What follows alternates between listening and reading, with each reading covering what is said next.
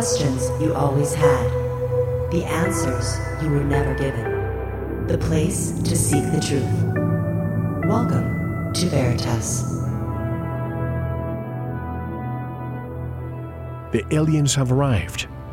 While most UFO discussions are rehashes of old cases, tonight we present to you cutting edge UFO research with several all new original cases of extensive contact. Greetings. I'm your host, Mel Fabregas.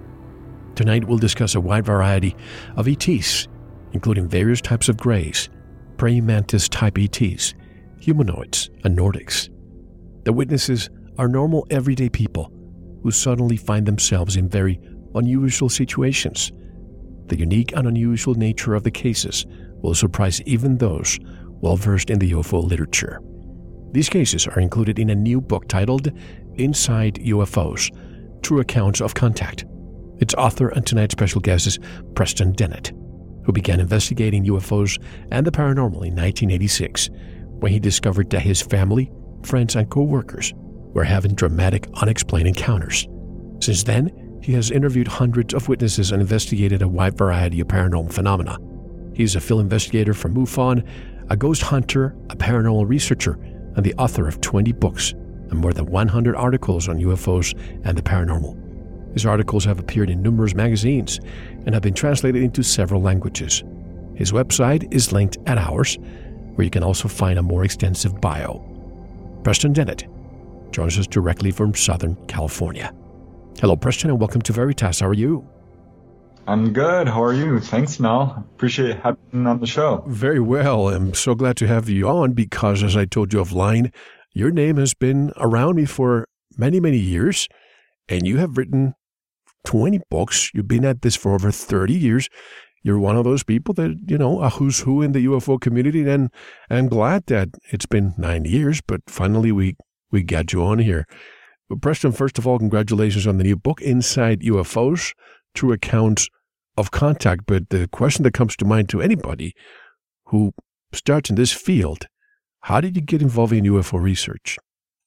Um, well, I can tell you it wasn't voluntary. It was kicking and screaming, really. Uh, I was oh. very, yeah, I was very skeptical. Um, this was a subject that kind of repulsed me. Uh, wasn't interested in it. Did not believe in it. Very skeptical. And uh, thought most of my family was. Turns out they were lying to me, or keeping secrets rather. Uh, same thing. Uh, I heard this report in the news about a sighting over Alaska. Sure, you've heard of it. It's a very famous sighting by Kenju Terauchi. He's the pilot.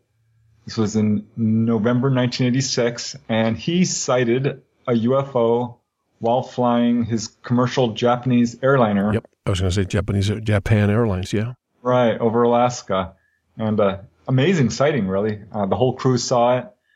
It paced their aircraft for many miles for, I think it was nearly an hour, appeared on their radar, appeared on ground radar. There were other witnesses. And, you know, none of this was in the news report. They just kind of, oh, a pilot saw a UFO and they chuckled about it and made a few nervous jokes and moved on. But I thought to myself, this is a commercial pilot. Is he out of his mind? What is, you know, is he hoaxing? Why would he say such a thing? He seems serious.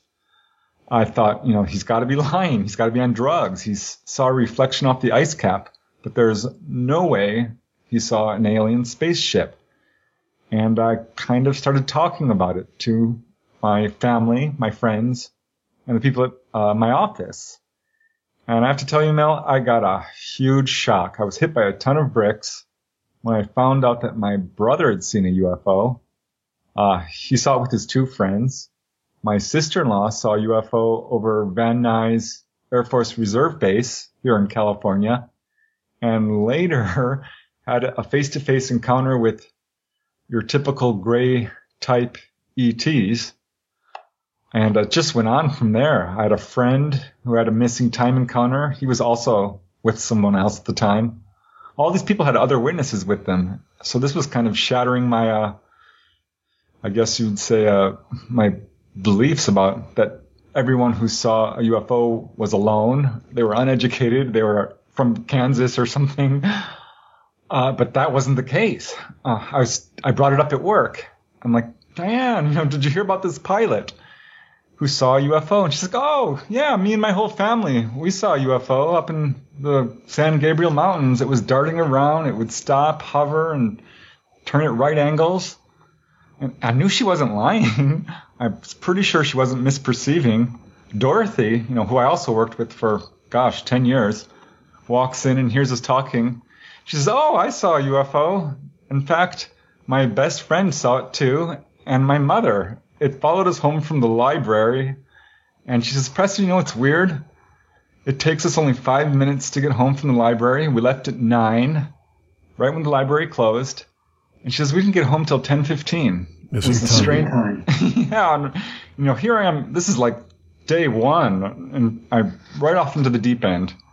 Uh, never really heard of missing time. So this really hit me hard. It was not good news. I felt completely scandalized. Uh, could not believe people I loved and trusted were keeping this secret from me. And I asked them about, about it, and, and they said, well, would you have believed me if I told you? And I'd just tell them, no, honestly, I probably wouldn't have. Uh, but I, you know, I started to believe then. I bought all the UFO books, thinking, you know, I'm going to prove them wrong. And that's not what the UFO books were saying. I found out there's a mountain of evidence already. This was, you know, 30 years ago. So yeah, God, I just couldn't believe it. I really couldn't. So I got obsessed with it. And of course, in the 80s, we had a lot. By the way, I'm getting feedback. If you could lower the, the speakers a little bit. Yeah, sure. Thank you. Well, the 80s, we, we saw a huge wave of UFOs, 1970s. But have you heard that in 2015 16, we have seen, allegedly, there are more sightings now than we ever had before?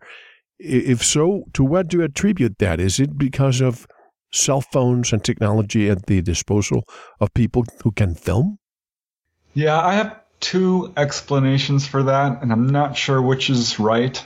I think one possibility is that people are becoming much more aware of this phenomenon, much more uh, aware that UFOs are flying around, and so they're reporting them more.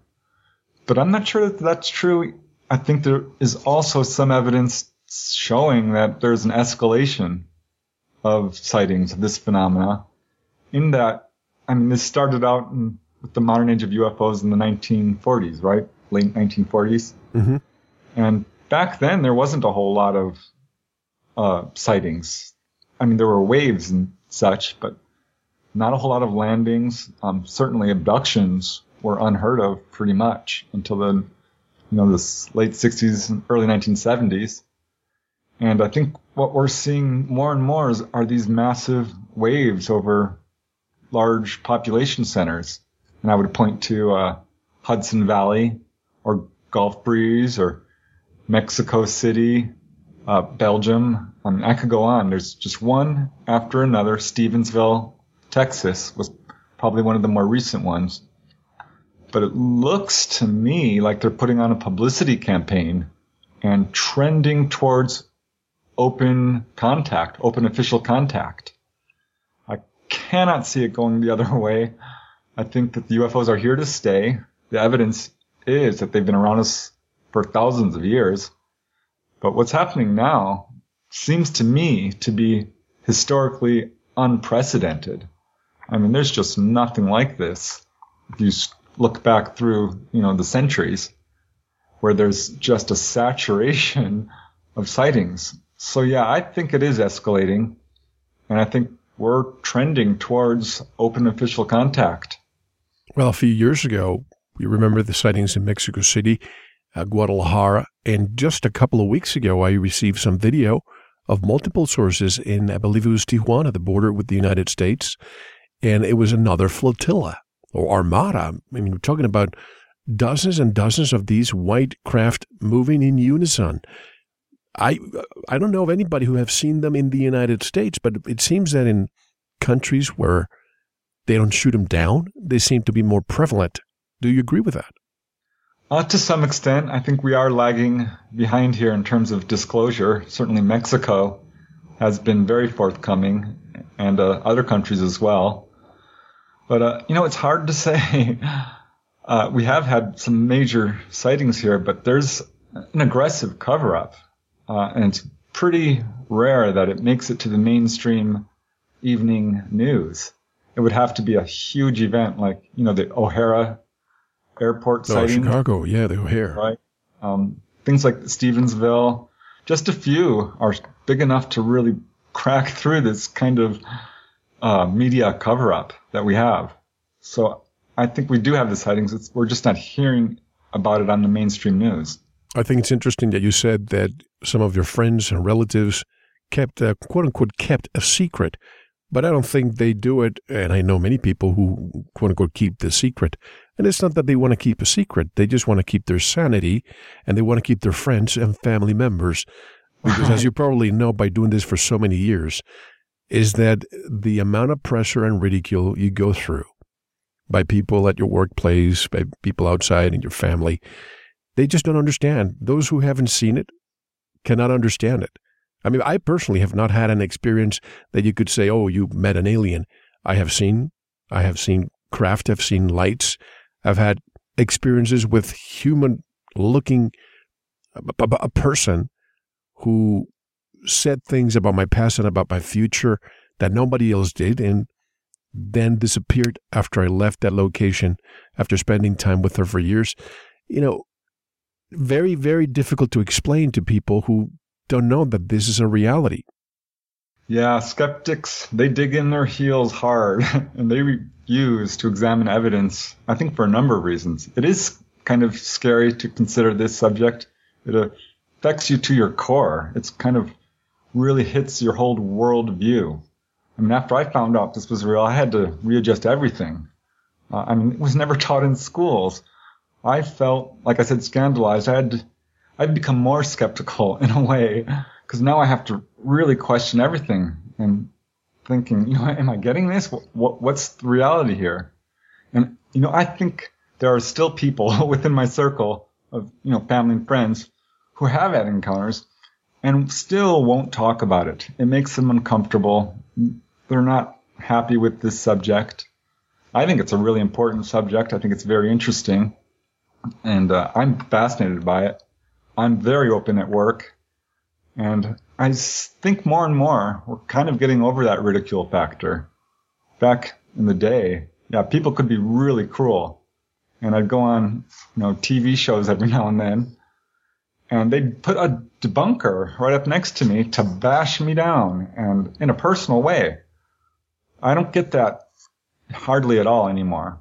So I think we're making progress. I, I mean, I sure hope so. I think the debunkers are there for a reason. As you mentioned, disclosure. Why are they keeping the secret, the, the biggest secret to humanity? If these craft come from other worlds, I mean, we haven't been to their worlds, which immediately you presume that they are more advanced than we are. If that's the case, they have comfort. Uh, they have conquered space travel. They have conquered probably disease. They have conquered energy. All those things, the two things I just said, health and energy, those are the two most profitable industries in our world. So if they were come, they were to come here and share those secrets, our biggest industries will just collapse, which will immediately cause a, a financial collapse worldwide. Wouldn't you? Would you say that this is a reason why the secret is kept? Oh yeah, I think you hit the nail right directly on the head. It's a power struggle. It has to do with greed and money and holding power. And to a certain extent, who's ever doing this, covering it up, uh, some aspect of our government, other governments, I think it's the high levels of the military and probably corporations as well. But they've painted themselves into a corner. Um, it's going to be really hard to clear the slate with this. I think it is going to happen. We're seeing it. We're, there's a very strong movement towards disclosure. Um, people from every level of government have come forward, from presidents to generals to mayors to governors, senators, have all said positive statements about UFOs. So I think there's sort of it's an open conspiracy now. Uh, where it's gonna disclose. The cat's out of the bag. It's gonna happen. I don't know. I mean, I want to see the Roswell UFO in a museum in my lifetime. And I don't know if I'm going to get to see that, but someday I, I just can't imagine that this goes the other direction. Why is it that when we think of the origins of UFO, or, or in our vernacular, of course, we have the Kenneth Arnold and the flying saucers in the 1950s, but we had the, the Roswell incident. That was kept quiet until probably, correct me if I'm wrong, was it 1978 that Stanton Friedman was the one who came out with it? And then all of a sudden in the 1970s, this blew up until now. Right. Can you imagine? Our tax dollars are being used to cover this up, and the UFO community would not even consider crashed flying saucers. The first mention, I think, was with Frank Scully's book, uh, Behind the Flying Saucers, yeah. which was, you know, viciously attacked. And now a lot of researchers are looking back at it and saying, oh, you know, there's probably a lot of truth to what was in this book. He talked about the Aztec UFO crash. But yeah, I, I mean, I totally agree with you. I think we've been very slow to pick up on this. The UFO community in particular. I mean, we were skeptical. UFO researchers, I should say, were slow to even pick up on uh, accounts of abductions and humanoids. People were, yeah, we'll talk about sightings, we'll talk about radar return cases, maybe landings, but uh, humanoid cases were slow to be accepted as well. So I guess uh, it's just very difficult for our society to uh, accept this. I'm not sure why that would be, but uh, yeah, I think that's the case. I, but you know, speaking of UFO crashes, I I'm of the opinion that they're a lot more common than people realize. It's it's not just Roswell and you know Kecksburg, Pennsylvania, and the uh, Paradise Valley crash in Arizona. I've written a series of books on. There was a crash in Paradise Valley. I thought it was the the the sighting in 1997. Was there a crash? In Arizona, in the Paradise Valley, yeah, Kingman area. Oh, Kingman, of course. Yeah, Paradise Valley was what we saw in 1997, uh, March, uh, by uh, Dr. Lynne Kitei. Is that what you're referring to? Oh no, not the Phoenix Lights, which is a which is in Paradise Valley, but Kingman, yes, the, the other, right? Right. But my point is, you know, having written like UFOs over California, um, a book about New York, New Mexico, Nevada, and Colorado is coming out later this year. Every one of these states, um, it shocked me. They all have at least a couple UFO crashes. Some up to a, I mean, New Mexico has like a dozen of them. California as well.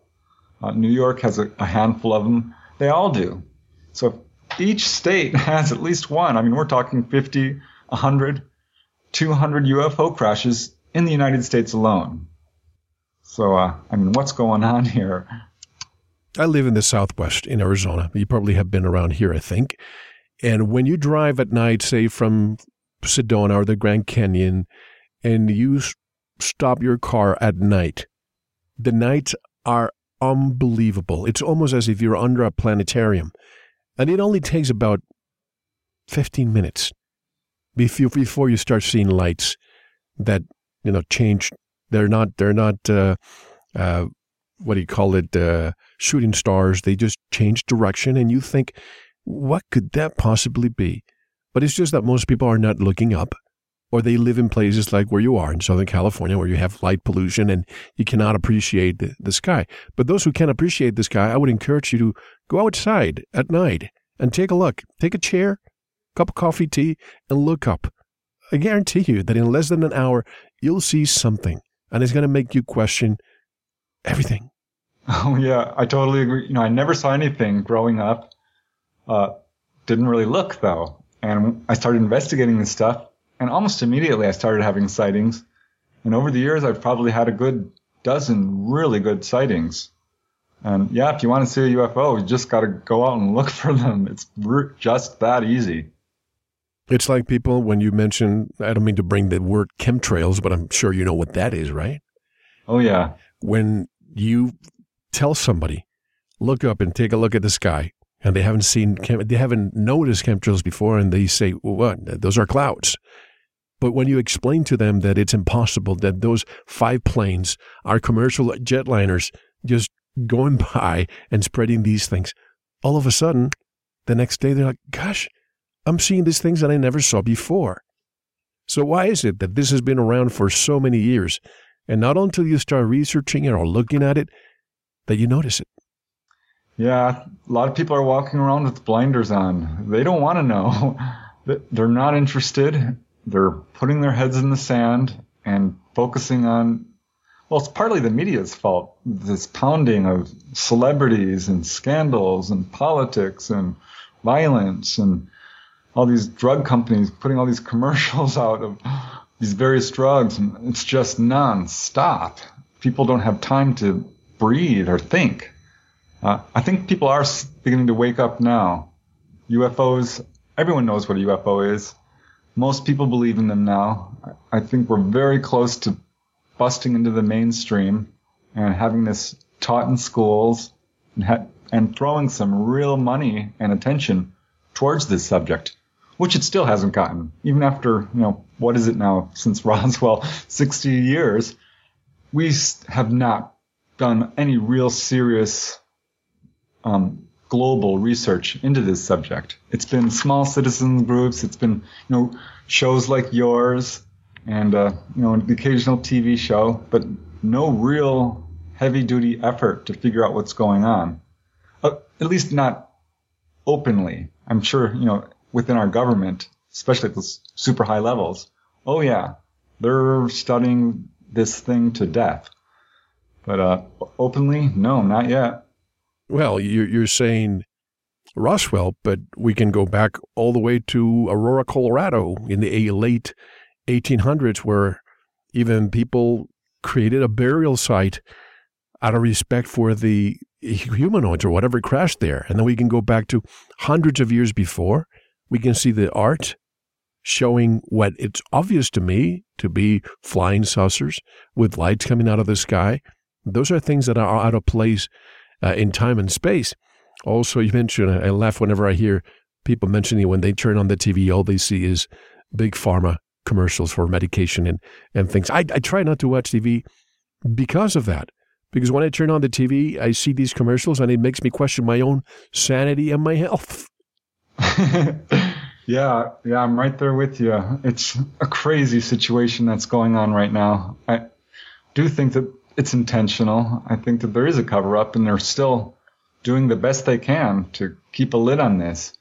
But it's become impossible. The secrets have piled on top of each other to such a degree that it's come tumbling down. There's the cover up is leaking all over the place. Uh, very high level officials are coming out from all levels um, saying, "Oh yeah, now we've had saucers for years. You know, I've seen the bodies, or I've I'm like with the Roswell crash, just as an example. There have been interviews with pretty much everyone who was involved in that, from the persons who saw that saw it on radar, from the people who guarded it, from the people who picked up the wreckage, from the people who uh, reverse engineered the technology from the people who cut up the bodies. And so I, I think it is slowly coming into the public, but it's, it's inch by inch. Well, like you, I was very into it, probably from the 1970s. And it wasn't until 2008 when I created this program just because I heard the story of Milton Torres. You remember that, that case?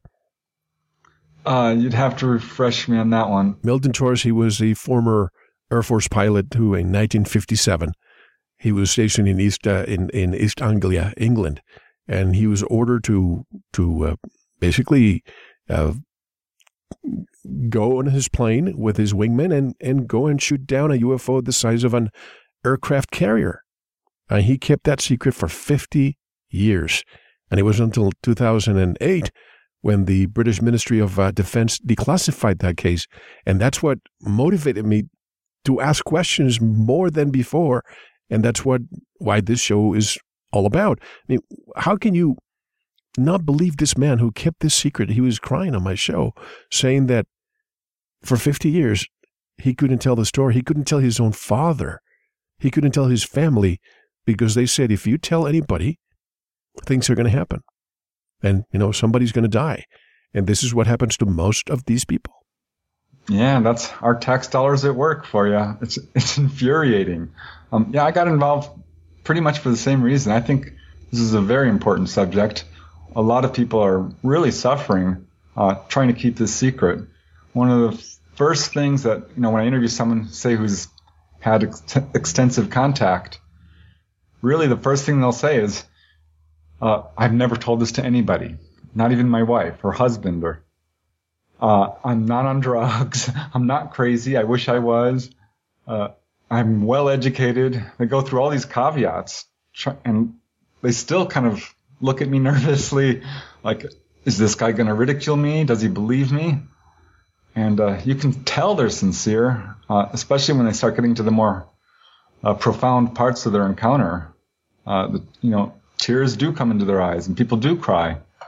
Uh, so yeah, this is, I think, very important on several levels. Like, like I often say, I think, I mean, we have this technology, we have the ET technology. If we were to release this and just, you know, let let the chips fall where they may, we could solve the energy crisis. We could solve this environmental crisis. We could solve the economic crisis. We could completely change the world overnight. And I think it is going to happen. I'm just not so sure how smooth the transition is going to be. And if the powers that be are going to, you know, let go of this uh, unwillingly, or if they're going to work to disclose it. In my opinion, it's to their benefit to really push disclosure forward. Because if they want to remain in control of what's going down, they're going to have to start to disclose. Because the truth is out there. We all have cell phones now. Someone's going to record something and it's going to be undeniable. Or a UFO is going to hover over Phoenix again and not go away, or LA or New York or whatever. And it's going to explode. We've got to be ready for that. And I think that is why our government or who's ever just you know covering this up should really start becoming more aggressive in disclosing this. Remember the story of Battle of L.A. Was that the 1940s? Yep, yep. One of the first times we shot at a UFO. Yeah, definitely. I've talked to witnesses uh, who were there at the time. Oh, is that right? Oh yeah, yeah. They're of course quite elderly now. Sure. Uh, but, uh, had had a wonderful opportunity. Um, studied the incident in detail and uh, find it very, very convincing. Uh, I mean, we shot 1,500 plus rounds at this thing and could not bring it down. That's the and question. Did we bring it down? Well, officially no, but more recently, um, there's been some documents released that says that yes, we actually shot one of these. There were multiple objects seen on that right uh, incident. Apparently, one of them was shot down, and this is, of course, uh, pre Roswell.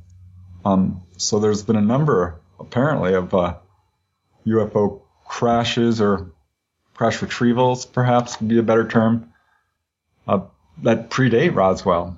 So yeah, we've known about this for a long time. There was a cover up of that incident. They tried to call it a balloon, uh, which didn't fly.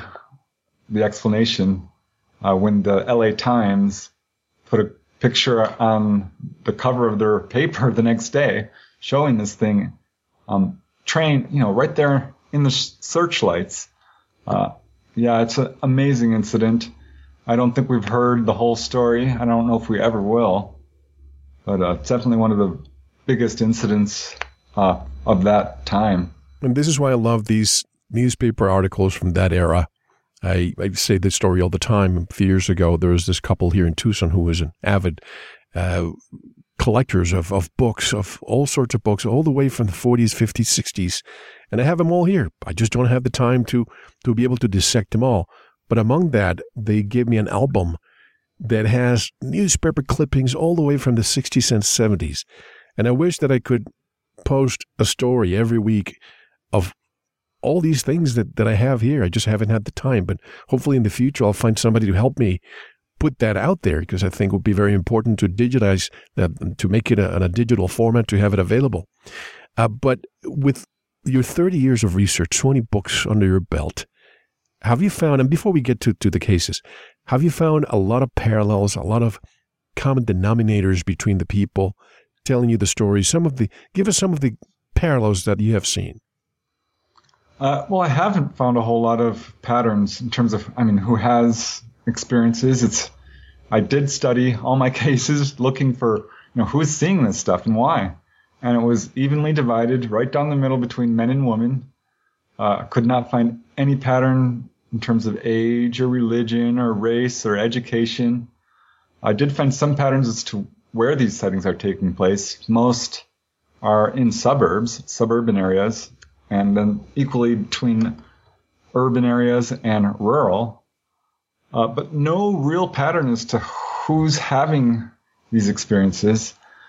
I did find some loose patterns. Um, one pattern I noticed is people who are having particularly extensive encounters. Um, by that I mean, you know, missing time or a face-to-face encounter or going on board or something like that. Uh, these people often have had other unexplained experiences, such as uh, maybe ghost sightings or uh, out of body experiences or a near death experience or premonition or something like that. Um, they seem to be more spiritually or psychically aware. Uh, that's one pattern. Another pattern I noticed, and this was very loose, was that people who are having major contact are often, not often, but sometimes uh, doing what I would call good work for humanity. And by that I mean social workers, uh, doctors, inventors, uh, entertainers, police officers, um, people like this. And I don't know if that's a real pattern. I noticed it mostly in, I wrote a book on UFO healings. And uh, it, it kind of stuck out there more than sort of a general encounter. But uh, yeah, that's kind of the only pattern I really found as to who's seeing this. I did notice early on, which uh, I think was verified by a lot of researchers, that people who have extensive contact, um, abductees, contactees, have a lifetime of experiences starting usually in early childhood, and often it's generational, stretching back to their parents and grandparents, and perhaps even farther, though it's, I don't have a whole lot of accounts of that. That does seem to be what's taking place. I remember interviewing Jim Sparks, you know, I think, uh, years ago, and some of the things that he said, it's not that I repeat it by many of the others, but for example, the fact that he was abducted from an early childhood, then he found out later in life that his, I think, a mother or his parents were both, as you said, intergenerational, but also some of the things that were presented to him were these visuals on 3D of visions of the future where our planet is dying. I hear that a lot from abductees. Do you? Oh, yeah. And I think that speaks towards their agenda. I think ETs have multiple agendas, just like we all do uh, in our lives. Uh, one of their major agendas is clearly with genetics. They seem to be very interested in examining people. And that's probably the thing I hear most often when someone is taken on board is, you know, I was physically examined. But beyond that, when ETs talk to a person or give messages or converse, it's almost always that. A warning of ecological disaster or nuclear proliferation or pollution or overpopulation. And I mean, that stretches back to the contactee era of the 1950s, uh, which, you know, has kind of split the UFO community. Some people believe you know, George Adamski and mm-hmm. Howard Menger. Uh, who else? Daniel Fry. Who did you say? Who did you say after Adamski? Uh, Howard Menger, sure. Truman Bethurum was another one. Uh, Daniel Fry. Um, these are all people who were in contact, they said, with friendly human-looking ETs. But what I find interesting is their messages are this, the messages from those ETs, the friendly human-looking ones, are the same ones as the Greys are giving, which is warnings of a disaster, upcoming disaster. Over and over again, it's the number one thing, um, in my research at least, that ETs tell people. And I think that speaks towards their agenda of trying to uh, save our planet. One thing I can never find, at least with the cases that I've investigated, is where the beings are from. It seems that they want to keep that quiet, and I don't blame them. All you have to do is take a look at our, our any country in our on our planet. our plane and, and see the situation we live in. Maybe they don't want us to find out where they come from. Have you found out where some of these beings come from? Um, not really. I have the same experience as you did. Of course, we know Be- the Betty and Barney Hill case and the star map and Zeta Reticula. And that has come up in a number of cases, Zeta Reticula. Um, and there have been, you know, some answers given, like Orion, Andromeda, uh, Cygnus. But generally speaking, no, they're very tight-lipped about it. And in fact, I've had people ask them directly. And, uh, in one contact case, which took place in Arizona, uh, they, it was a friendly contact.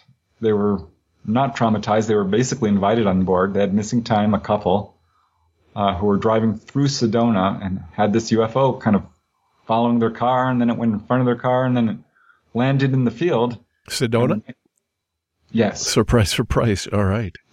and the next thing they know, you know, they're arriving at their hotel room, and it's too late. It's hours too late. They were missing time, and later underwent hypnosis.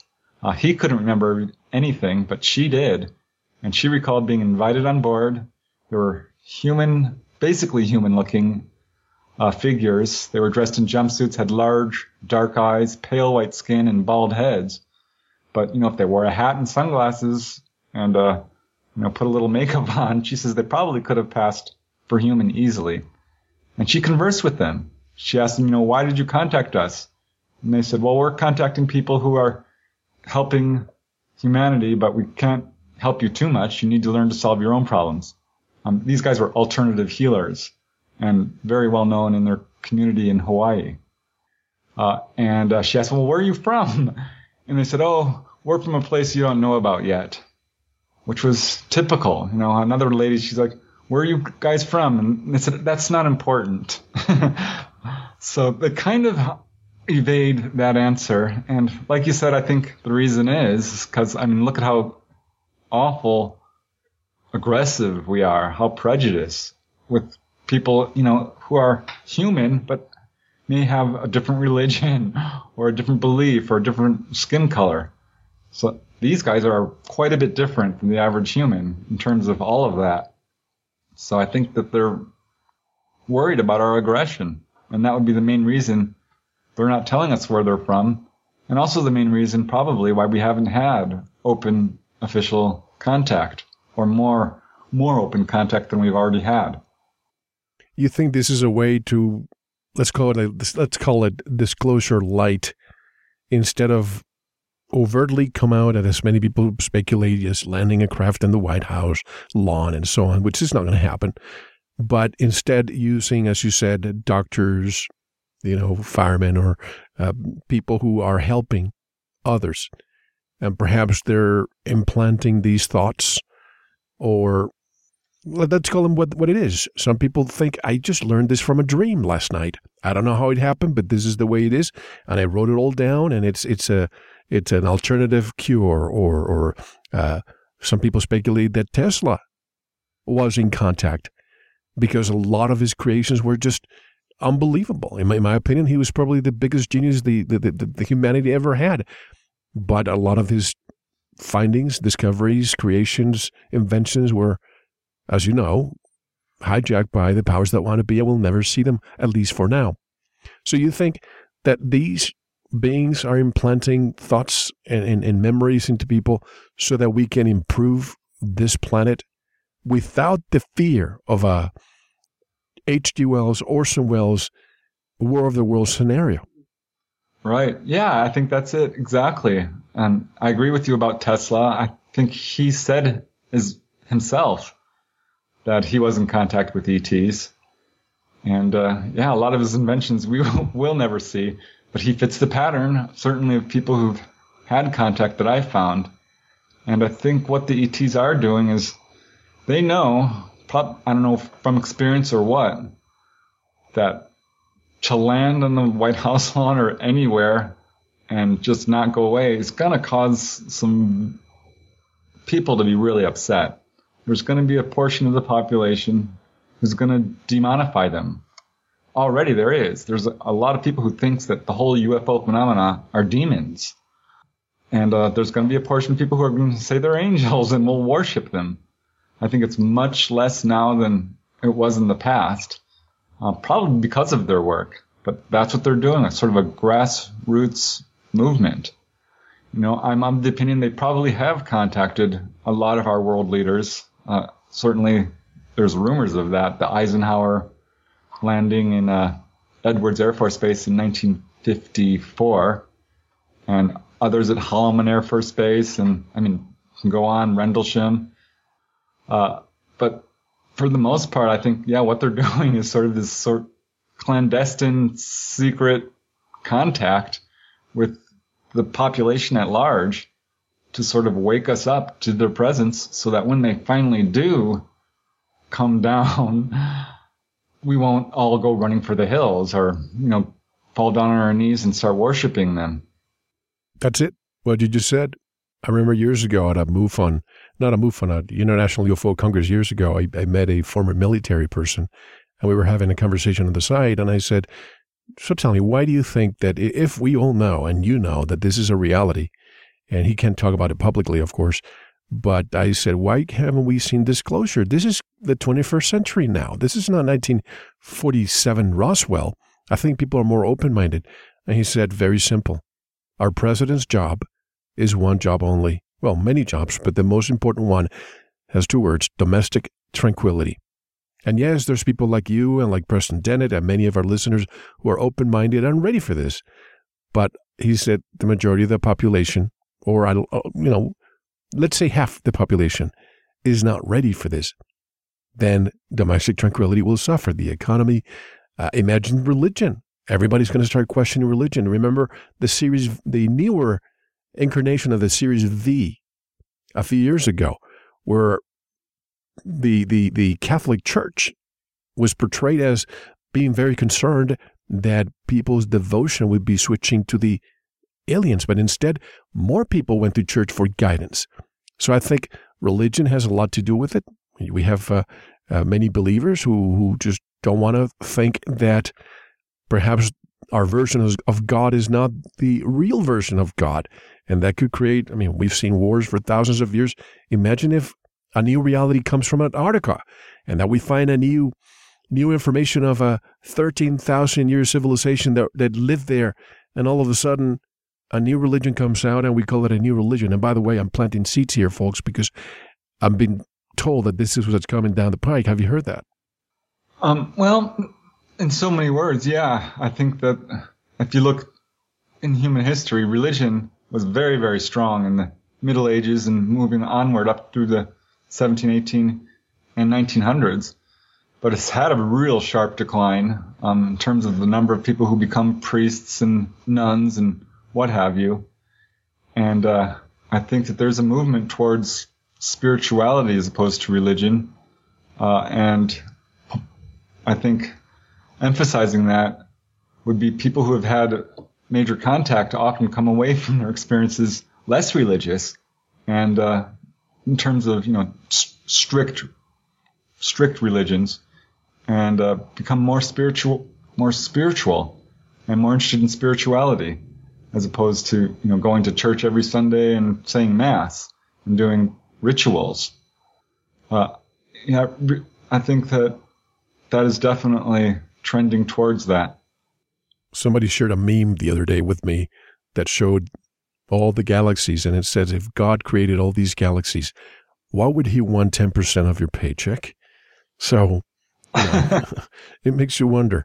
Uh, and I don't mean to, to offend anybody who's religious, folks. I just, uh, I'm just stating some facts here. I think in the past, perhaps there was a marriage between science and spirituality. And right now we have them separate. There's this war, and they're both dogmatic. I mean, science is here for what can be proven. And religion is here for what cannot be proven. And if it cannot be proven, you cannot question it. So, uh, you know, that's that's yeah. just a thought. Both both science and religion have their weaknesses. I think. I think science has got it wrong when they when they re- reduced everything to materialism, and that's just not the case. If you look at you know advanced physics now, they're certainly kind of coinciding with a lot of uh, religious type principles, and uh, religion doesn't have it right either. I mean, if you can combine the two, I think that we're going to get more answers. In these cases that you've you've gathered and researched for all these years, and we'll we'll dive into the book shortly. How do you discern when somebody comes to you, and obviously, if they come to you because they trust you, and you have been recommended by many people, but how do you discern? How do you determine since they can? They don't have a souvenir here. Here's an ashtray from the spacecraft that just abducted me. How do you discern who's telling the truth? Uh, well, you know, everybody lies. That's we know that's true from the president on down. So it's difficult for sure. Um, initially, I knew these people were telling the truth because this was my brother. This was my sister-in-law. This was someone I had worked with for many years. Uh, someone I trusted and loved. And initially, that's how I was able to determine it. There's probably something to this. But as I got deeper and deeper into research and interviewing a lot of people, I started to see what I would call red flags, um, little details that you don't often hear, um, certainly not back in the day, about what it's like to have uh, ET contact or to be taken on board in terms of, you know, describing what does the inside of a UFO look like. There'd be some weird little details that nobody knows about, and I kept hearing them. And these stories were so similar that at some point, you know, it just kind of crumbles your wall of doubt. There's other ways you can see when someone's talking about this, like I mentioned earlier, they're very reluctant. They don't want to talk about it. They're not seeking publicity. Uh, most people don't want you to use their name. This is not the profile of a hoaxer. They are very emotional often when they get to the meat of their encounter. And uh, sometimes, you know, I'm, I always want to record their stories because, you know, I'm a researcher. I, I want to have the evidence I talked to this person. And they'll have me turn off the recorder because there's certain parts they don't want to be recorded. Uh, so there's, it's, it's hard to tell. I, when I find a really good case, I'm like, gosh, is this person lying to me? I do an initial interview. I'll do a follow up interview. I'll do an, another interview after that. I will get uh, character witnesses, particularly if they're a really amazing case. I want to talk to their spouse. I want to talk to you know any family members, anyone who can back up their story in any way. And you know some these people do have evidence that, that they can point to. They do have medical problems, say, or a healing, or they have a weird fluorescence on their skin, or a implant evidence, or you know landing trace evidence, or documents or sightings in their area at the time they saw it. So there's all kinds of corroborative evidence. Um, we're kind of still shy, not quite there with the smoking gun evidence, but we're darn close. I mean, some of this implant evidence is just mind blowing in terms of what's going on there. Yeah, unfortunately, we lost a good one, Dr. Roger Leir, a couple of years ago, who was in the forefront of all of these the the implants. But as you say, you know, when I talk to people, first of all, they have nothing to gain. They have more to lose by telling the stories. And sometimes I remember years ago, I met again one of these very important cases that I cannot share yet because I haven't been authorized. But I met with this man for four or five hours, and he was telling me and showing me pictures. Some of them are in my possession, which I can't share yet. Some UFO researchers have seen those pictures, all the way from the 80s till the years the 2000s, and he hasn't even told his wife. Some of this visitation happened in his own house while the wife is at work, and he's telling me, if I tell my wife, she would go nuts. She probably will divorce me. And you know, from many people that we have interviewed, that is the case if the wife or the husband or what have you, the partner, is not in, in tune, in the same wavelength, and is not open minded, this creates a lot of problems. Oh, yeah. I mean, within my own family, and I'm not even an abductee or anything. Certainly, I scoured my past because I'm obsessed with this subject and probably have had some levels of contact at this point. But uh, yeah, my family became divided. My father never accepted it to the day he died. My same with my older brother. I think I've got most on my side now because I, I won't give up. I get a little preachy with them because, you know, I can. And I show them, you know, like the police tape that I got a hold of where people were calling 911 to report UFOs or I'll show them photos that I get or whatever evidence I can come up with and say, well, well what do you think of this? So I, I them, I wore them down eventually. But yeah, a lot of people are going to get a real wake up call if they try and hoax and are looking for attention and glory and money, because that's not what comes with announcing that you've been on board a UFO. You, you'll clear a room much faster than you'll have people, you know, offering you money. I never pay for interviews. Um, absolutely not. That's always been a rule. Uh, so I, I am absolutely convinced and have been for a long time that the vast majority of people that I talk to uh, are telling the truth. Do you get that question too? Because I get that question pretty frequently. How much did you pay this or that person to come on your show? And I have I have never paid a penny. I yeah, only had once once in my other health related show somebody wanted me to pay him, and I said absolutely not. But aside from that, never. Yeah, I am occasionally asked, and it's always a little bit insulting. like, no, I do not pay for interviews. Are you crazy? No. But your dad, your relatives, your dad, for example, you're saying that he never accepted this. Did he go through it? Did he experience the phenomenon? No, never okay. did. Didn't want to. I gave him, you know, Clear Intent by Larry Fawcett, and uh, great book. Would change anyone's mind, I think, if they could objectively read it. He wouldn't read it he wouldn't look at the evidence. And this is something I found with die-hard skeptics. Don't bother me with the facts. Not interested. Now, that book by Larry Fawcett, intent, it, it, what is it again? Uh, Clear Intent. It was also republished as the UFO cover up, but a, definitely a major pioneering book in which they described UFOs over, UFO sightings over various military bases in the United States and elsewhere let's dive into your book, and we'll obviously dive more into it, um, part two of the show.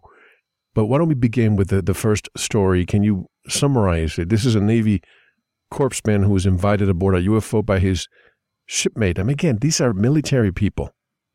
Yeah, great witness. I mean, not that I, you know, I've, I've interviewed housewives and, you know, bill collectors and secretaries and waitresses and but when I get a, a Navy corpsman or a Navy electronics specialist or military guy or it's it's always a little bit nicer because they're trained observers and uh, have a lot of experience with aircraft. And that was certainly true of Kevin Kamin, uh, who was a Navy corpsman and back in the 1980s was assigned aboard this ship. And his best friend, a personnel clerk, came out of the blue one day. They bunked together in the same dorm. That's how they became friends in the same cabin. His best friend says, "Hey, you, you know what? I I'm in contact with aliens. They took me to their planet. They've taken me to other planets. I've been contacted since childhood and uh, have regular contact with them." And Kevin, he always believed in UFOs. He did a school paper as a child, and uh, expecting to disprove the phenomena, came away convinced, but was kind of skeptical of his friend's claims because he'd never heard of anything quite like this. And uh, told him, well, you know, if that's true, I'd like to meet your little green man, is what he said. And his friend's like, oh, well, I'll see what I can do. His friend comes back a few days later and says, you know, my friends just took me to your house.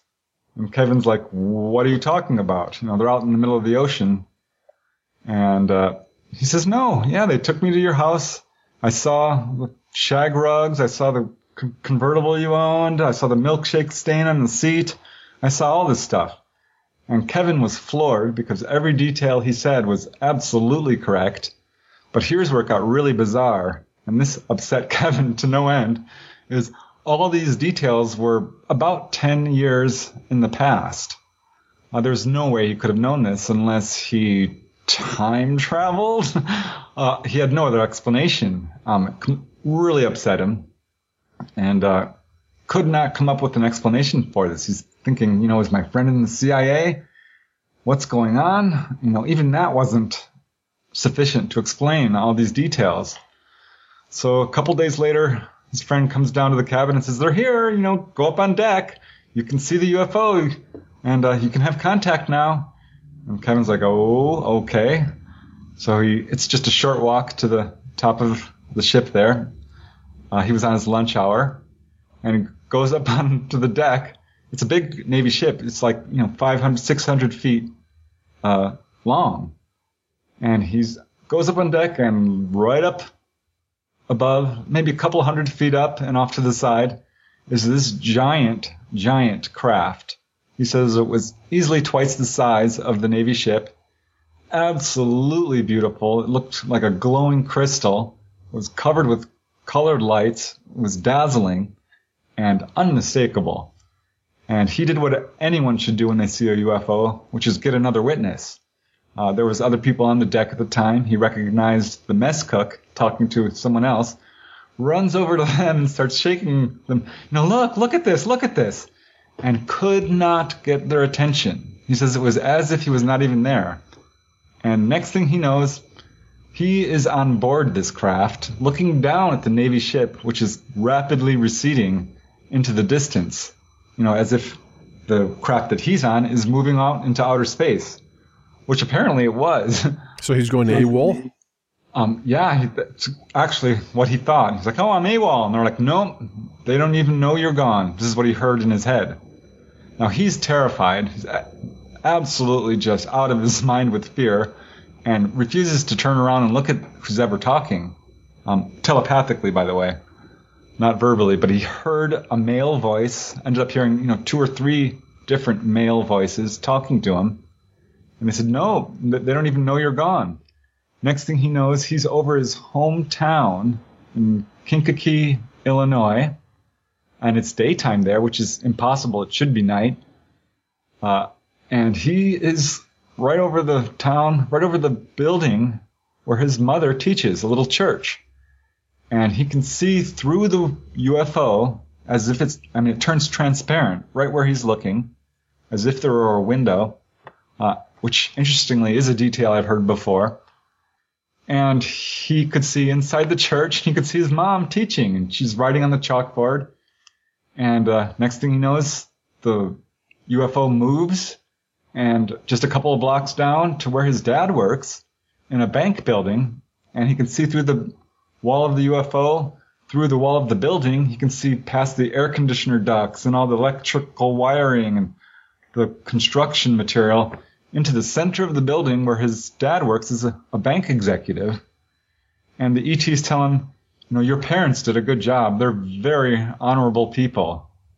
And he, Kevin's thinking, well, how do you know my parents? Why are you telling me this? What, what is this all about? They didn't really answer. The next thing he knows, see, this was very overwhelming for him. So he kind of probably forgot, he says, some of what happened. And he's not sure he has it in the correct order either. But uh, next thing he knows, he is looking down through the floor of this UFO. Um, he was standing on, he described it like metal gridwork. It reminded him of a fire escape.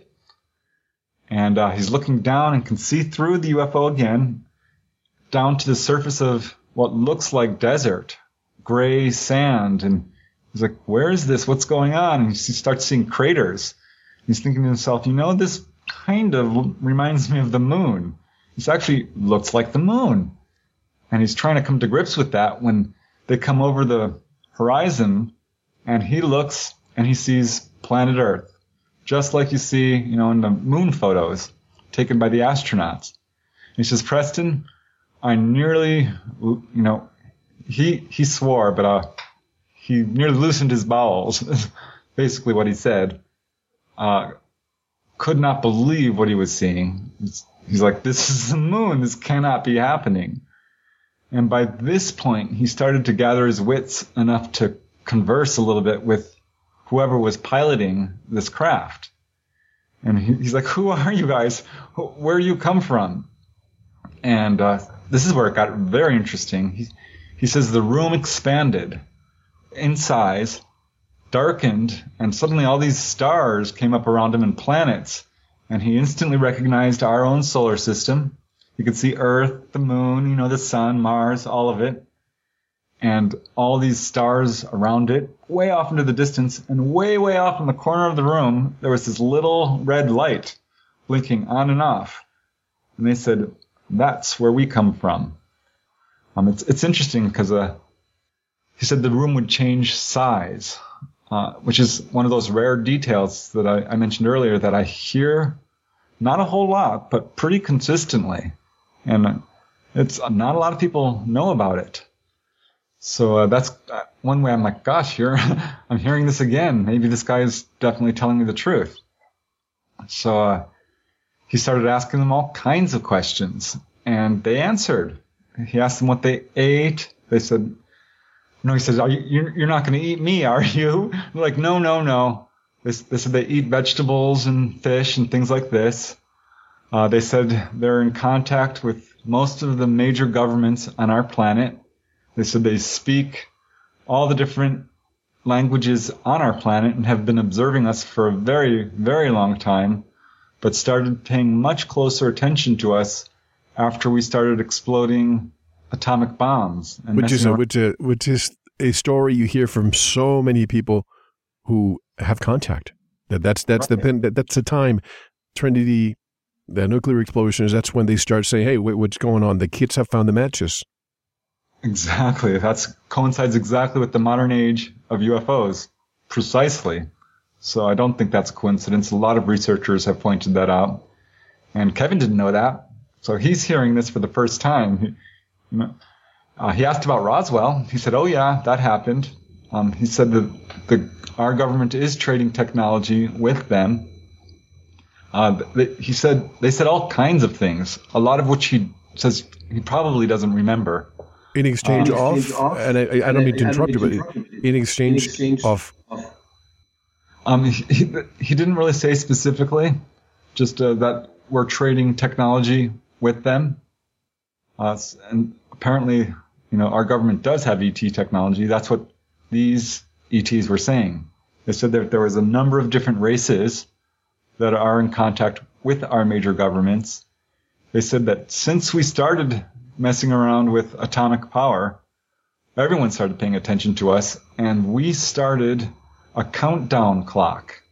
They didn't specify exactly what that meant, other than suddenly they decided to take him to another area and show him all these disasters that would take place. They said over and over again, destiny will be fulfilled, and showed him hurricanes. They showed him mudslides. They showed him tornadoes and mining disasters and all kinds of disasters, um, little ones, big ones, worldwide, and kept telling him, yeah, this is all going to happen. This will take place uh, because you have messed around with the environment. Uh, they even showed him a motorcycle accident that he would have uh, on a Honda motorbike, which hadn't even been invented yet uh, which ended up did it did happen exactly as they said. And you know, after the experience, he did see some of these disasters actually take place. But they showed him all of this in full color. It was as if he was actually there. Um, they said that they would not discuss politics, they would not discuss religion, and they would not discuss race, which I found fascinating. Um, he told me that recently. He remembered that more recently. That's not in the book. Uh, and what I find fascinating about that is those are the issues which are really paralyzing us as a society right now. Um, we're having a lot of conflict with it. And apparently they saw that coming and were not willing to interfere. That's basically what I told him that we're laissez faire. We're not going to interfere in human affairs. We're just here to observe. But if we are able to, if he was able to see his future Honda bike and the accident, does that mean that not only do they have storage of our past, but for some reason they have a storage of our future? Um, it looks like it. Uh, this is, you know, kind of what we're stuck with because they've shown this ability to see events in the past and the future uh, m- multiple times. And it's his is not the only case like this. I've got a number of cases in which ETs seem to be able to manipulate time to a degree that I mean we're going to have to call it time travel. I don't know. I don't know what else to call it. Uh, I think it points to our misunderstanding of what exactly time is and space and advanced physics. I mean, their technology is stupendous. Uh, but at some point, he finally did gather the courage to turn around and look at them. Um, and that's when he got a, a tremendous shock. He's, he says, like, well, what do you look like? And they said, well, we're not little green men, kind of evading the answer. And he kind of waited, well, well. And uh, they said, some people find us frightening to look at. And uh, finally, he just turned around and looked at them. And he saw three large, kind of stone white or marble chairs, uh, like thrones, kind of, but with a giant, kind of circular backrest. And these chairs were not facing him, they swiveled around and faced him. And on each one of these chairs were giant praying mantis type figures. And one stood up and he says, Preston, it was 15 feet tall. I'm like, hmm, maybe it was like 10. He's like, no, no, no, it was 15 feet tall. It was taller than a basketball board. You know, when you throw up a basketball. So hold it right there because we, we are coming into segment two, and I want people to, to listen to this on part two as well. We want to finish with the first case of your book, and this is a fascinating story, again, by a military man. And I'm always fascinated by the fact that a lot of these military men or women, they go through this from a early childhood and then they join the military. I see this a lot. Sergeant Clifford Stone and many of them have told me similar stories. But how can people buy Inside UFOs, True Accounts of Contact, and all your other 20 books, Preston? Uh, well, they're available at bookstores near you, if you there still is a bookstore near you, um, or on Amazon or Barnes and Noble uh, websites, or you can just visit my website, uh, which if you Google my name, it'll take you right there. Uh, the actual website address is prestondennett.weebly.com. I've got all my books there and excerpts, and if you want to contact me through my website, I'm always interested in hearing from people, whether they've got a question or a story to share. But yeah. Well, folks, join me in the member section because we have so much more to discuss. We're diving into the cases now, and we haven't finished with this first case about the praying mantis and some of the other things that Kevin Kenman, the subject, saw with these aliens, extraterrestrials, whatever you want to call it. This is Mel Fabregas. I'm here with Preston Dennett, and we'll be right back. Don't go anywhere. See you in the members section. Thanks for listening to part one of this very important Veritas interview. To listen to the rest, head on over to the members section or subscribe at veritasradio.com. You don't want to miss the rest. Don't forget to visit the Veritas store for lots of great products. Thank you.